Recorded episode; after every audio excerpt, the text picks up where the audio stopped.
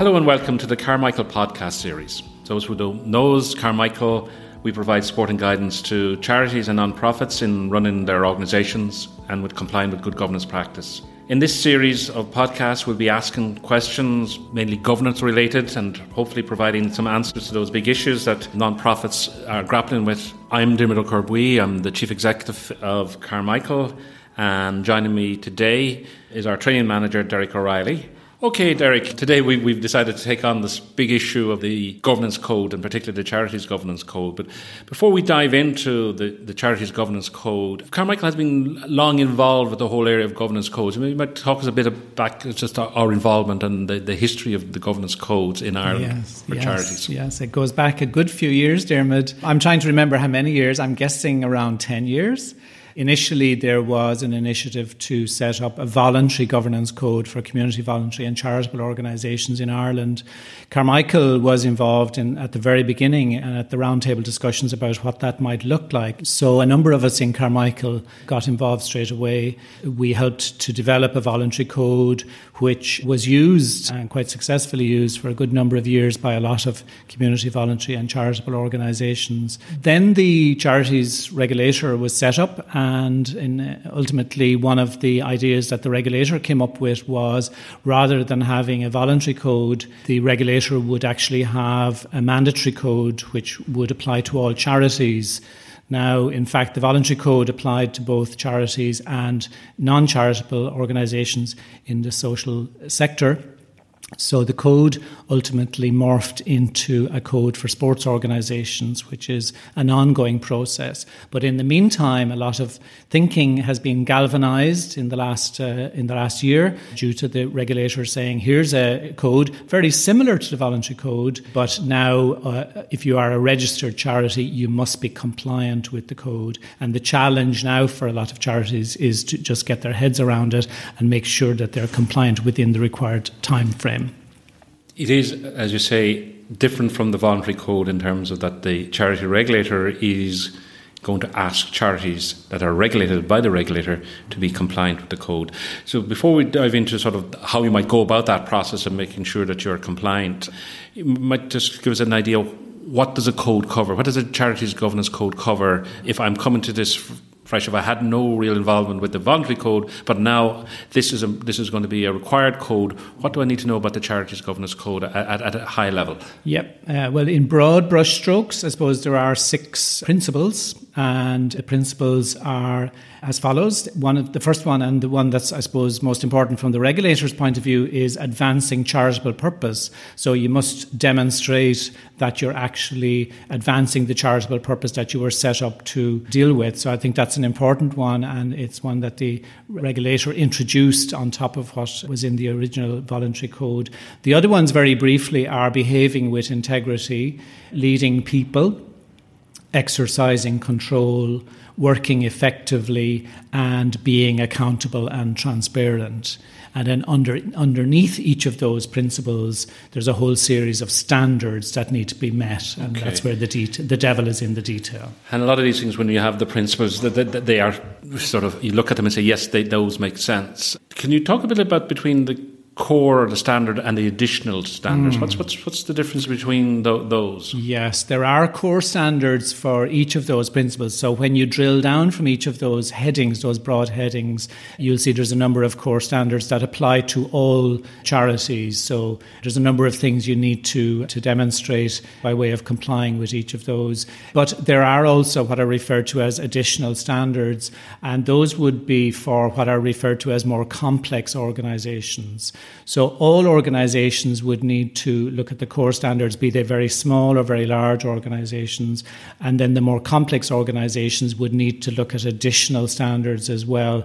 Complex doesn't necessarily mean a larger organization. Complexity is around the nature of the work of the organization. So, if, for example, an organization is involved in overseas aid or it's involved with dealing with vulnerable service users, they may well fall into the category of a more complex organization, even though they're a very small organization. It's up to each organization to decide if they are a more complex organization or not. I think the assumption has been that the regulator would actually decide on that on, be, on behalf of your organisation. That's not the case. The regulator is waiting for the trustees of the organisation to make that decision on their level of complexity. that's a very important point. You know, in the old voluntary code, or the, the, you had Type A, Type B, and Type C organisations, and Type C was probably the easiest one to, to say whether it was a Type A. That a lot of organisations struggled whether they were a B or a C. This is slightly different, and as you say, it's very, very important that you do, t- as an organisation, a uh, charities think time. Are we a complex organisation? And, and, and there are some guidance in, uh, in, in, in the code to help you come to that decision, but it's important that you think about it, and then you need to have a case to be able to argue your case of why you've decided that you're not a complex, or you know, I don't think anybody will take any issue if you say we are a complex and we've gone for the full sta- all, all, the standards. But if you decide that you're you only the core minimum standards apply to, you need to be able to rationalise that if somebody challenged you, if, if a funder asked you, or if even indeed the regulator asked you, on what basis for it. So it, it is an important one to look at. So it's again thinking if you're if you're a very small organisation that has very little money, maybe no staff you probably are the core one. So I think core applies to are, small, but the word complex is not just in terms of size and, and, and, turnover. It could be the nature of the work you're doing because it is it is one that we, we come across with people are a little bit unsure about which one to go to. I say, if in doubt, go complex, unless you're, you're genuinely a very, very, very small organisation. So that has that, that's one of the first decisions you're going to make. So there are some dates around this process before we dive into the whole process. But what are the critical dates that, uh, if I'm charity trustee, should be focusing in on? Yes, well, this year, 2019, is the year to go through the code and to familiarise yourself with the code. The regulator has really set aside this year as the year to learn about the code, research it, and hopefully start the process of implementing the code. But they're really looking at 2020 as the year when uh, organizations would actually start to comply with the code and to actually implement it fully for their organization. And the regulator has indicated that in 2021, they will be asking organizations to uh, report on compliance. And that means in your annual return to the regulator, there will be a tick box question and it will be asking organizations if they are compliant with the code or not. So organizations really should be aiming for 2021 to have full compliance in place. And I think it's important that, you know, people, and I've heard it said that, oh, we don't really have to worry about it until next year. And I think that's a tendency we can have. We push it on the long finger and wait until the deadline looms and said, oh my goodness, what do I need to do now? And may find yourself a bit short on time or it's rushed. So, what what advice would you give to, to charities that, that, that are, haven't really started in terms of what kind of structure, what kind of process they should be putting in place? Yeah. Yeah, I think I think definitely boards need to be thinking about it now. One of the dangers is they will ask a staff member or their manager to actually do it for them. I think that's a mistake. It's a process that belongs to the trustees of the organisation. The charities regulator is very clear on this. This is about good governance. It's not about good management. So it is the responsibility of the board to oversee and to sign off on compliance with this. It does take time. This isn't something that can be done at the stroke of a pen. So boards do need to be stitching it into their conversations. And I would recommend that agendas of board meetings from now onwards should include some discussion on the process of compliance with the code. Yeah, I, I think. Yeah, I think for those that are coming up to the, the, the next board meeting, I would say to the company secretary, the secretary of the charity, to put it on the agenda because even put it on the agenda and says, okay, what is our plan? What sort of what, are, what, what, when do we hope to be finished, and what are the building blocks? Even just that, and then this is, and we will report at every board meeting where we are against that plan because we've been through it here in Carmichael, and you know, we, you know, we're fortunate that we we have a lot of experience in this whole area, but it did take quite a bit of time. To, to make sure that we, we were comfortable that we could be compliant with the code. So I would say to boards, don't underestimate the effort. And I would totally concur that there is a tendency to delegate this down to staff member to do, and it, it, it, that's the that's you're getting off the wrong foot immediately in terms of this has to be owned by the board. They can get help and input from, from staff and volunteers, but it is ultimately the board needs to manage this process. So it is, it is one of the critical things. You mentioned they're doing an, an, even an initial sort of five, six bullets on the, the, the, sort of timeline for the, between this and in the 2020. What sort of structure or process would you think makes sense, or how would I go about it? Because when you look at it first, it looks big and very daunting, particularly if you haven't done any work, say, with the voluntary code previously, and this is you come to this new because now it is a requirement. What would what would you say the, the good way to get started? Yes, there, there, are no easy magic ways of doing this. I think it, there is a bit of donkey work involved, and I would really recommend that all trustees have a look at the actual code to go onto the charities regulator's website and to read through the code and familiarise themselves with the with the six different principles and the different components in each of those principles. There's no getting away from that. I think that just has to be done. It may well be in in your interest to have a person or persons who can champion the process and who can drive the process forward. If it's kind of left to everybody collectively, it may run out of steam. So I think if there are one or two people on the board who feel they can take some responsibility for driving it forward, then I think that would be worth doing. But that doesn't mean those people take away the ultimate responsibility from the board. The collective responsibility is still there. There's a few other things to bear in mind. I think obviously there has to be a discussion on whether you are a more complex charity or not. So that, at least as an agenda item, would need to be put onto an agenda fairly soon so that whoever then is leading the process knows, okay, well, these are the standards that we need to apply. And then having one or two people or even a subcommittee who can drive that process forward, hopefully will keep the momentum going. You will probably begin to see then timelines beginning to emerge. You'll be able to see, okay, well, some of these standards will be easier to rise to than others. So we'll be able to hopefully sign off on some of them fairly quickly, and then others might take more discussion or the putting in place of more. There, mm-hmm. that is a good, very good point to bear in mind when you look at the core standards and additional standards and you map them out and just look at them uh, when you print out the document, uh, initially it's a bit daunting. Say, oh my mm-hmm. goodness, an awful lot of work here. But when you start going through them and even go a quick pass through them, you'll see that a lot of the stuff is already happening or, in, or, or is well advanced or, or, it may not be to the full completion, but you, that you suddenly, if you go through that first pass and say, what have we got already in place? What are the things we don't have in place? And then what are the biggies that we need to, to, to prioritize? And as I said, a lot of these things is like how do you eat an elephant and you take it at a chunk at a time but i think first of time is which chunk you start with first yes, yeah. and i think looking at it and doing the first pass of saying you're not in a vacuum. This is the, the, the governance. Good governance has always been a requirement from the regulator. So, you know, what have you got? You know, you, you will have a constitution or a memo on arts in, in the, the old language, but you will have that in place. Now, it may be that it's 10, 15 years old and you may need to look at it, but at least you, you go through that as a first pass and say, right, now, what are the bits we're going to need to do? How are we going to do it um, in terms of timelines and who's going to get involved? So yeah, it is one of those things that you know the tendency is to oh, we we we leave it be, and it becomes a big task. So. Can you talk me through maybe an example of uh, because one of the things sorry I should get ahead of myself is there's this thing about demonstrating compliance. Can you talk me what does what does that entail? What's the required there in terms of demonstrating that you're compliant with a particular standard? Yes, on uh, there is what's called a compliance report form. You have to fill that in internally. Now you don't submit that form to the charities regulator. That's kept for internal purposes. The charities regulator may ask at some point to to inspect that form, and that form includes both actions and evidence to demonstrate that you're compliant with core standards. So that may simply be very short. It, you're not writing uh, War and Peace here. These can be very short narratives on what you're actually doing or what you have put in place. It may well refer, for example, to policy documents that you have in place. You've mentioned your constitution. It may simply refer to the constitution or components of the constitution that help to satisfy some of the standards.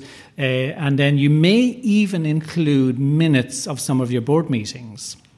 So, in some of the standards, you would simply need evidence to show that this was discussed and agreed at a, at a board meeting, and that would be sufficient. So, you simply refer to the minutes of board meetings, and obviously, you keep the minutes and uh, you have dated minutes of your board meetings, so they can be used as part of the evidence.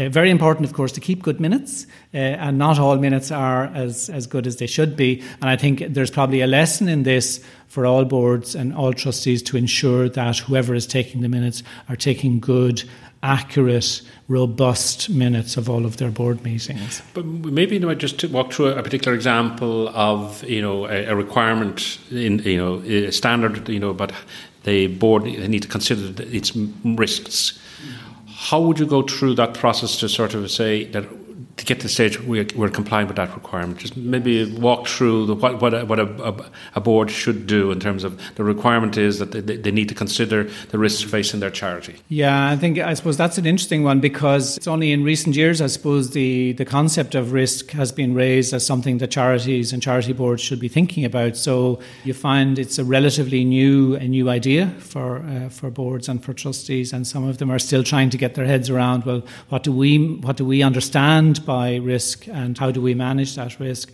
So, at a very minimum, this is a conversation that has to happen at board meetings. Hopefully, there is something with a bit more meat on the bone, and that uh, charities have already thought of a more formal process of of understanding and managing risk.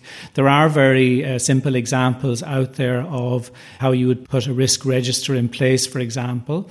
And in fact, the charities regulator has published a number of documents that help with putting those kind of elements together. There's a whole suite of support documents, by the way, that are attached to this code. Carmichael has been involved in, in developing these documents on behalf of the charities regulator. It gives very simple, straightforward, practical advice on the how to's of the, of the code. So it's worth looking at those. I, I, I, would echo that because sometimes people is what I need to put in place. And, and these guideline documents give you practical examples of what the requirement is. And going, using the example, there is a guidance on developing, eh, eh, assessing risk and what a risk register might look like. So, following through in that example, I would suggest when you look at that requirement, go to the, the website on the charity regulator and download the guidance on risk have a discussion, and if you don't have a risk register in place, develop a risk register, have the discussion on the risk management policy,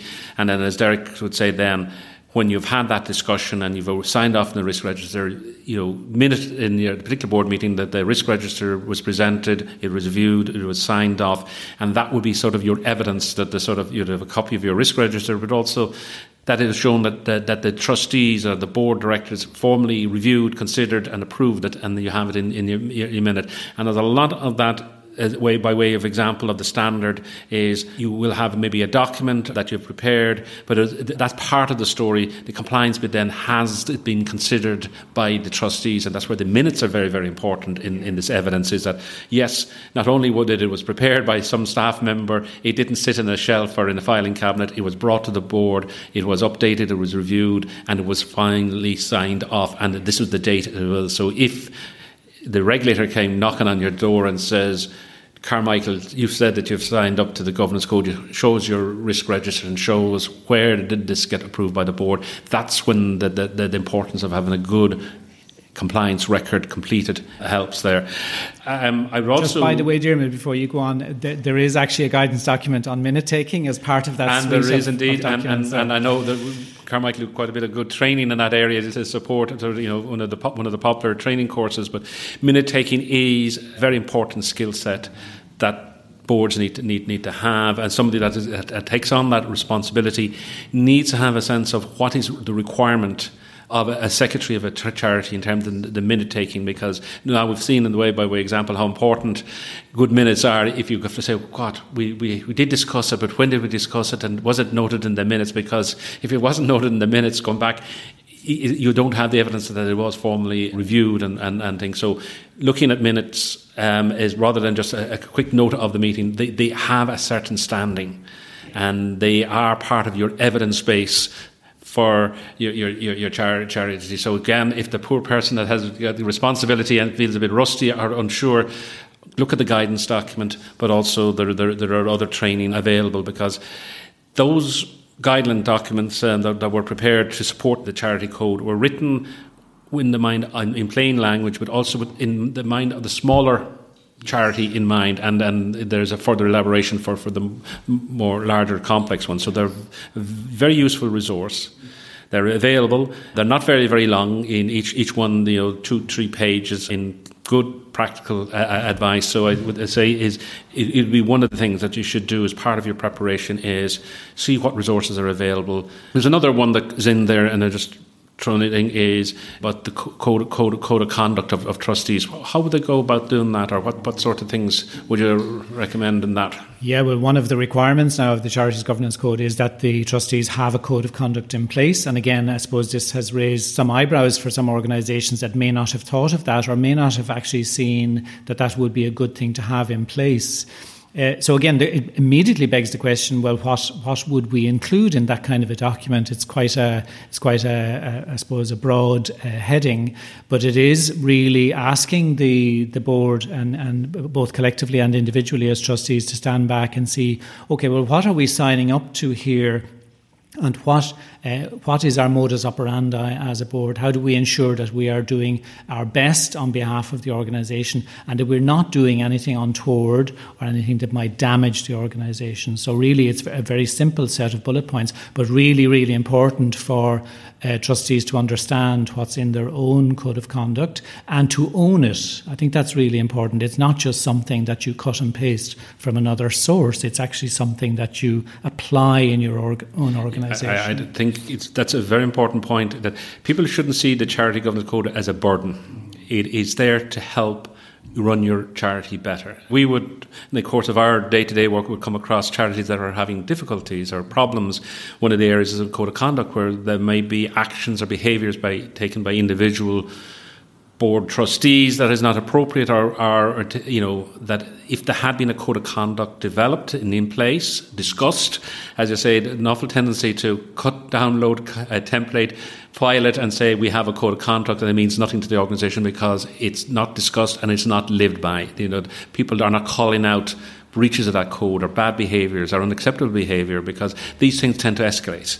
And I think taking the mindset that the charity code, even though it might be thinking, it is there to help you run the charity better. And if you take it from that mindset and say, okay, this is we will be much better running our charity, much better at delivering what we on our purpose, much better at attracting support, whether they're from volunteers, if we're a well-run charity, and uh, maybe so it is in your interests. So if I would urge charities to take this as, as a, a positive thing and to make sure are we doing the best we can and are we availing of the resources because there is a lot of resources, a lot of help out there.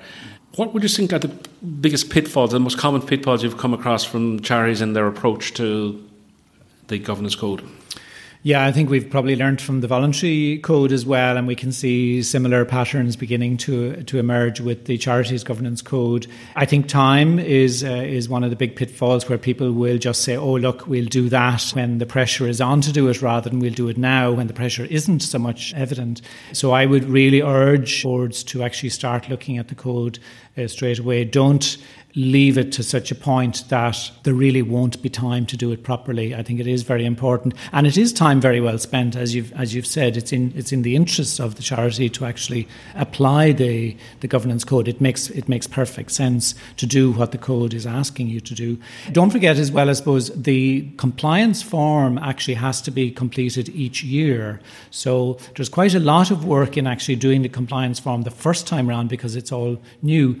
Uh, but then each year subsequent to that, the form does need to be revisited and you do need to complete a new form each year. Now, it becomes easier, obviously, after the first year, but it does mean that the board is revisiting the code and complying with the code each year after the, the initial year. So that's really important that the board understands that. The other thing, I suppose, the other pitfall is that uh, scenario where the board is either relinquishing it overtly or covertly to other people and saying to a manager or a staff member or some other third party, look, will you go off and do it for us? Well, yes, uh, I'm smiling there as you were saying that because we, we have got calls and people said, can you write the code for us, our, our compliance code? And we can certainly help, but we that is the wrong approach to take in terms of writing your code.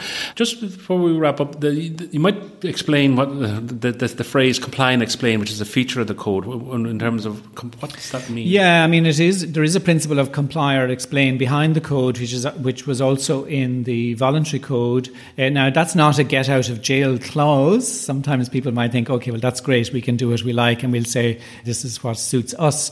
Really, what that's looking at practical issues for an organisation where there may be particular prevailing circumstances in the organisation that dictate that there would be a different perspective on how a standard would apply in their organisation. I mean, a very obvious and, and, simple one would be if you're being asked to uh, to address issues around staffing, for example, and you don't have any staff. Well, then clearly your explanation for not applying that standard is we don't have staff and we don't anticipate having staff. However, next year or the year after, maybe you do take on staff, so then you'd have to take a different tack. But it's just a matter of making sure that the board itself, the trustees themselves, are satisfied that from their point of view, they are happy that they have good, robust, solid governance in place that rises in principle to the to the requirements of the charities code. That's uh, excellent. And just to remind us as we just conclude this thing on the charities, what are the key dates again that people need to bear in mind? Dates again, I suppose 2019 is really the year of learning, if you like. This is the year that boards are being asked to, to look at the code, to familiarise themselves with the code, and to ensure that they start the process.